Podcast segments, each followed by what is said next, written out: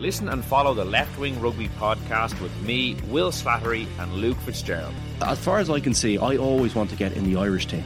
And that should be every young player's dream and ambition in this country. And if you're playing in a place where you're not going to get the opportunities in the big games, that they're the ones that get you picked. They are the ones, the Champions Cup games are the ones that get you picked. You need to be playing in a team and starting in a team for those games. It's as simple as that if you want to play in the Irish team. Every week on Apple, Spotify, or wherever you get your podcasts.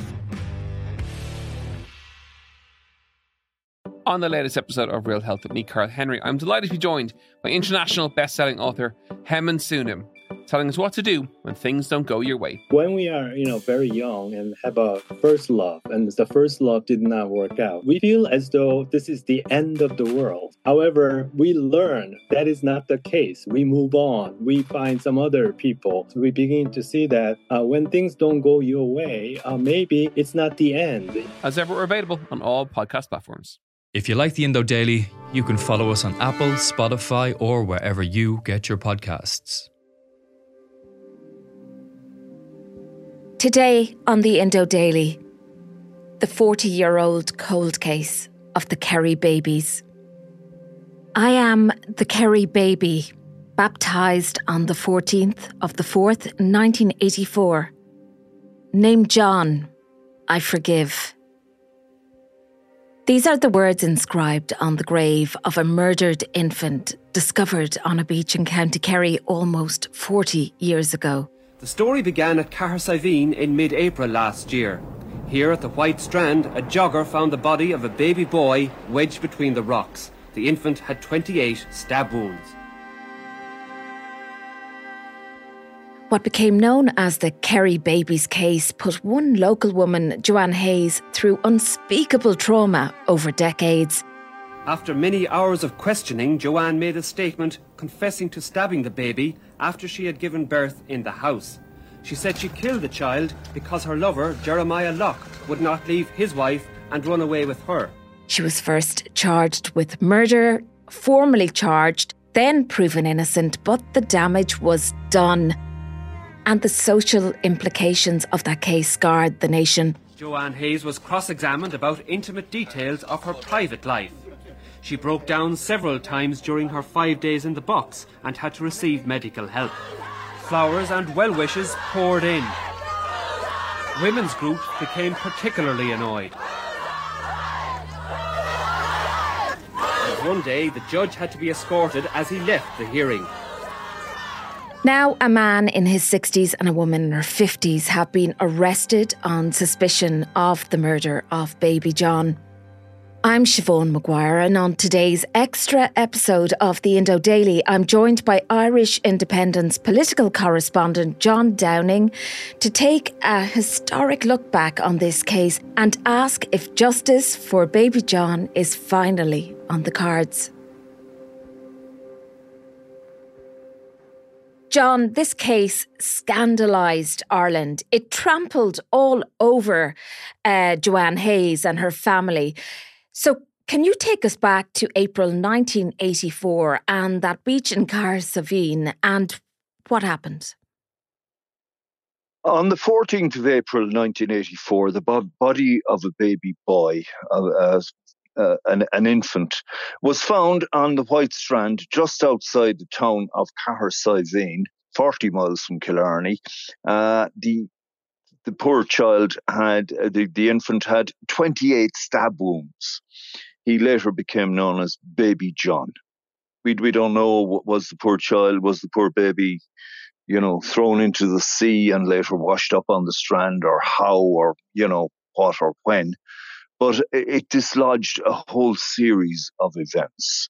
Um, the guard, the guard, the, the murder squad descended upon it from Dublin. They were led by a rather infamous character, as, as it later turned out, Superintendent John Courtney. John Courtney was himself a Kerry man. Many of his colleagues were native of Kerry. So the Gardaí descend on Kerry, uh, both local Gardaí and and Gardaí from Dublin, and they turn their attentions very quickly, I might add, to a local woman, Joanne Hayes. John, why did she become the focus of Garda attention? Joanne Hayes uh, lived in a place called Abbeydorney uh, in in North Kerry. She was a receptionist in a sports centre, in a very new snazzy sports centre in Tralee. She had had a child out of wedlock. Uh, her lover was was a, a, man called a married man called Jeremiah Locke from near Tralee. Uh, she she had a, a, a, baby daughter who was by then an, uh, you know a young a young toddler, and uh, then she had a second child uh, in Tralee Hospital. She was she had been admitted to Tralee Hospital with what had been suspected to be a miscarriage. It turned out, in fact, she had had a child who uh, died and was buried on the family's small farm uh, near Abbeydorney. And the title of unmarried mother back in the 80s was such a dirty word, John. You know, we had the priest, uh, we had the Pope visit in 1979, for example, to, to put the country in context. Homosexuality was illegal.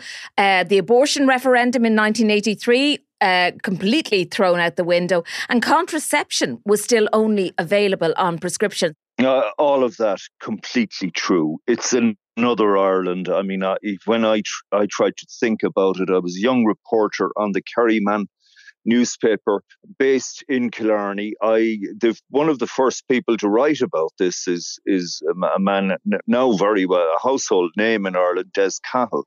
Uh, Des was was my predecessor in the Kerryman in Killarney. He he had written about it when the baby was found in the summer of 1984, I moved to Killarney to work for the Kerryman. Uh, then, as now the, the premier Kerry paper and one of the biggest uh, uh, regional papers in Ireland, uh, I was delighted with myself, but it was another world. I mean, I spent a lot of time writing about the bishop. Uh, the Bishop of Kerry left, uh, Dr. McNamara, he became the Archbishop of Dublin. Then there were other bishops. There was a new Bishop of Kerry, uh, followed by the diocesan secretary in Kerry being becoming the Archbishop of Cashel, and so on. As you say, no divorce, no gay rights. Six months prior to the uh, discovery of that child, Ireland had uh, overwhelmingly voted for a constitutional ban uh, on uh, on abortion two years after the discovery of that child in, in the summer of 1986, Ireland voted by two to one against the idea of divorce. As you said, in 1979, half of Kerry de- decamped to Limerick to see Pope John Paul at Green Park Racecourse in Limerick. Uh, the, a day or two later, three quarters of a million people flocked to the Phoenix Park to see and hear Pope John Paul, it was a very, very different world. Hard to conjure up now, hard to describe to people. It was a it was a time where senior Gardaí had ferocious power, and they were seen to be hand in glove with senior clerics. And so they have Joanne Hayes, and she does sign. What did they write, and why was she forced to sign, John?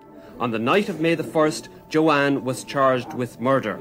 Her sister, brothers, and aunt were charged with concealment of birth. It is to this day completely uh, inexplicable. The uh, government at the time was headed, by the way, by Garret Fitzgerald, who was on a, a constitutional crusade to change Ireland into a liberal and pluralist society. His Minister for Justice was Michael Noonan. Uh, eventually, under ferocious pressure, he agreed to set up a tribunal. And the idea of that tribunal was to explain this extraordinary story why Joanne Hayes and various members of her family, and she was arrested and taken into custody uh, in May 1984, and um, she she and her brother, her brother Ned, and, and, and other members of the family made the most extraordinary and detailed confessions about things they absolutely never did, were never within an ass's roar of doing. For example, Ned was supposed to have driven uh, across the Dingle Peninsula, close to Slea Head, and thrown uh, the baby's corpse in in uh, contained sealed in a fertilizer bag into the sea.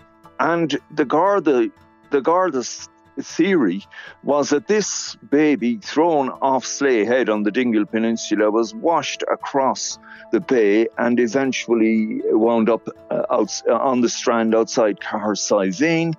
Uh, Joanne Hayes made detailed confessions about how how she uh, had killed the child and, and concealed the birth, and, and it goes on. It was absolutely flabbergasting. My first real knowledge of it was being in Tralee.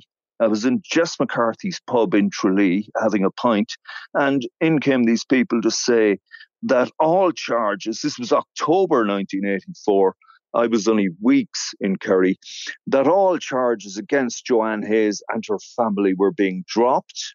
And uh, you know, I mean, this this was the extraordinary thing that Joanne Hayes. It, the story was broken uh, that Sunday by the Sunday Independent, uh, but Joanne Hayes had told the Gardaí she gave birth to a child called Shane, who was stillborn or died shortly after birth. Uh, was buried and was buried on the family farm around the same time as uh, the the poor baby, baby John, as we now call him. The body was found on the White Strand in Cahersiveen. Now, Shane, the baby Shane's remains were located where where she had actually said.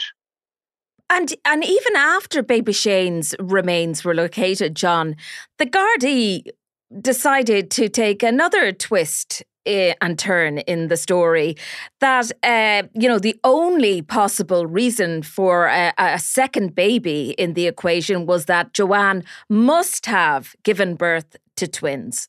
The body of a baby she admitted having was subsequently found on the family farm. It was then suggested that she might have had twins, but medical evidence revealed different blood groupings and the charge was dropped. This morning, when I heard the this word that I haven't heard in so many decades. But I knew immediately the, the discussion was, the overheard discussion was about uh, the Kerry Babies case because the word is super fecundation, uh, an extraordinary idea that a woman can be impregnated uh, by two different men and uh, at much the same time and eventually give birth to two babies who are basically kind of not twins.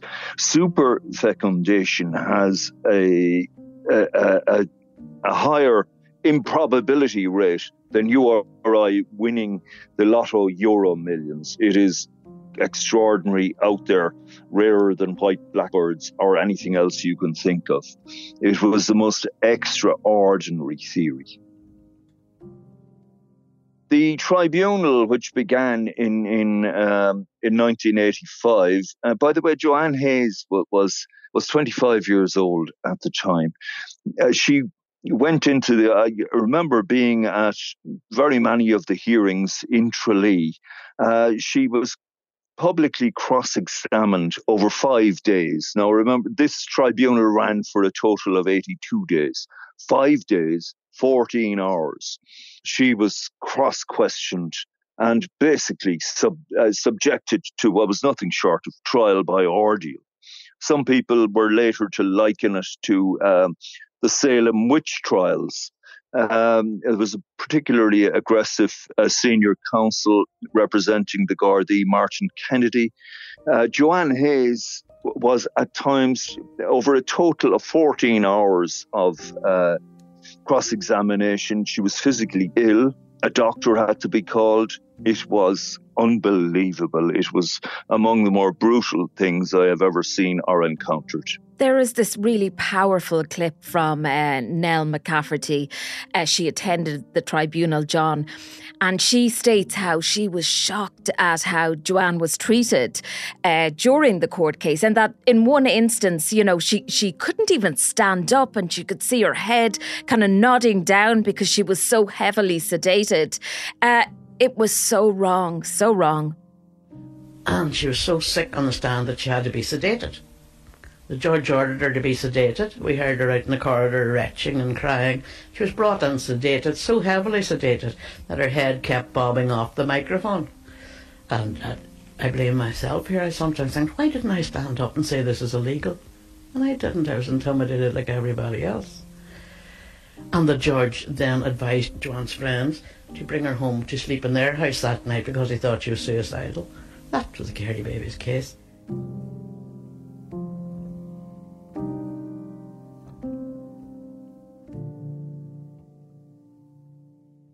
it was extraordinary. And uh, then, as now, but more as as I get older and reflect back on what happened, Siobhan, I I, I realize, you know, the, the the the crime the Hayes family committed was the crime of being poor.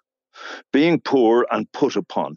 They had no one to talk for them for them. Bar, bar one one great man uh, in uh, Pat Mann, a solicitor in Tralee, who was young. He's from native of Abbeyfeale, County Limerick, a long, long time in uh, working in Tralee now. He fought very hard. Pat Mann, the solicitor, fought very hard for them.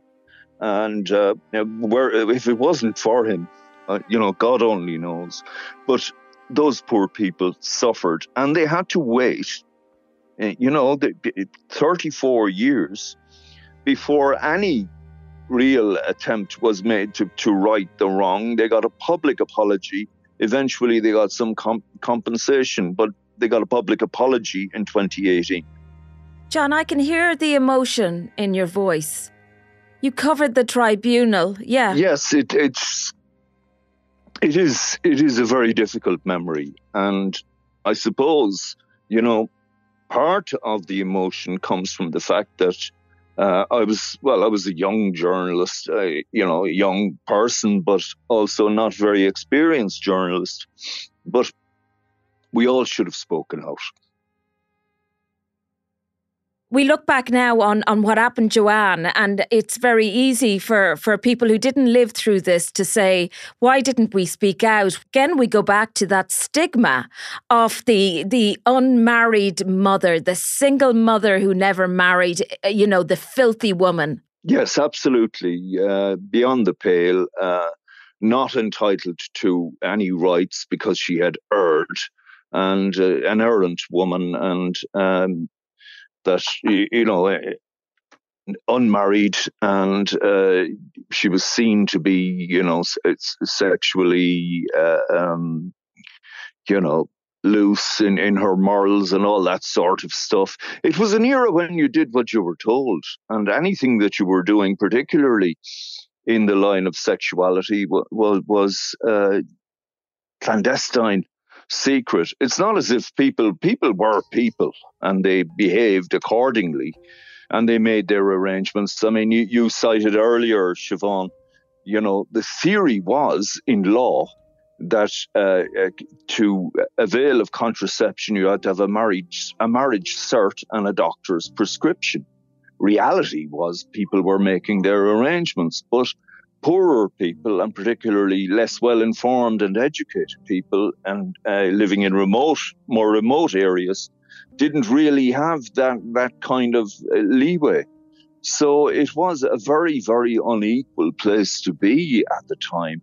And as I say, the Hayes crime, uh, it, quote unquote, was that they were poor, that they were rural, that they that they came from a place that that was, you know, one of the more remote places in Ireland. In October 1985, uh, John, the Tribunal of Inquiry finds that um, the Gardaí were quite wrong in their assumption uh, that Joanne Hayes was responsible for the murder of this child. The findings were extremely critical. Well, they were and they weren't, you know, because uh, how, I mean, it fudged the core issue. How did these people, how did the Hayes family make these very detailed uh, statements? And, and um, you know, the, basically, the only real answer is they made those statements because the guards made them up. And coerce them into uh, acquiescing and accepting that the, this was a version of reality. Two more detectives from Dublin came in and uh, they were roaring and shouting, and one slapped me across the face twice. And um, I was crying the whole time. They really frightened me. Mr. Justice Kevin Lynch, who who uh, chaired the tribunal, his report basically he, he spoke of the Gardaí quote unquote gilding the lily. Now, gilding the lily, which is kind of putting best foot forward and and uh, you know uh, bigging up their case, as we would say these days, uh, well, was you know some distance from just making stuff up from the ground up. Um, he also noted that the likelihood was that because of their their guilt in uh, the the case of, of the baby Shane, the the own, their Joanne Hayes' own child, that the the death of that child, guilt surrounding that led them to make uh, certain admissions, which you know they they uh, under pressure from the Gardaí. But I mean, it was something of a whitewash to my recollection and further infuriated people. Um, Kevin Lynch was, was known to be a decent person, but he was very much an establishment judge uh, of his time. Joanne eventually, eventually, John, got uh, a state apology in 2018 um, she was very badly treated, um, Leo Varadkar, Taoiseach said at the time, and is reopened a new investigation into the killing of baby John. Around that time in September 2018 as well, the remains of baby John uh, were exhumed from Holy Cross Cemetery in Cahersiveen.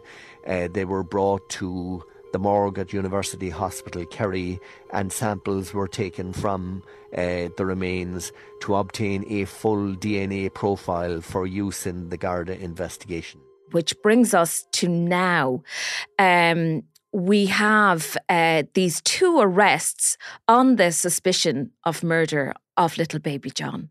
Yes, and it's based on, on new forensics and different developments in the interim in forensic science. And you know, there there is a, a, new case in in in train, and you know, of, more generally, one should never comment on on a case that's in train and uh, subject of arrests and so on.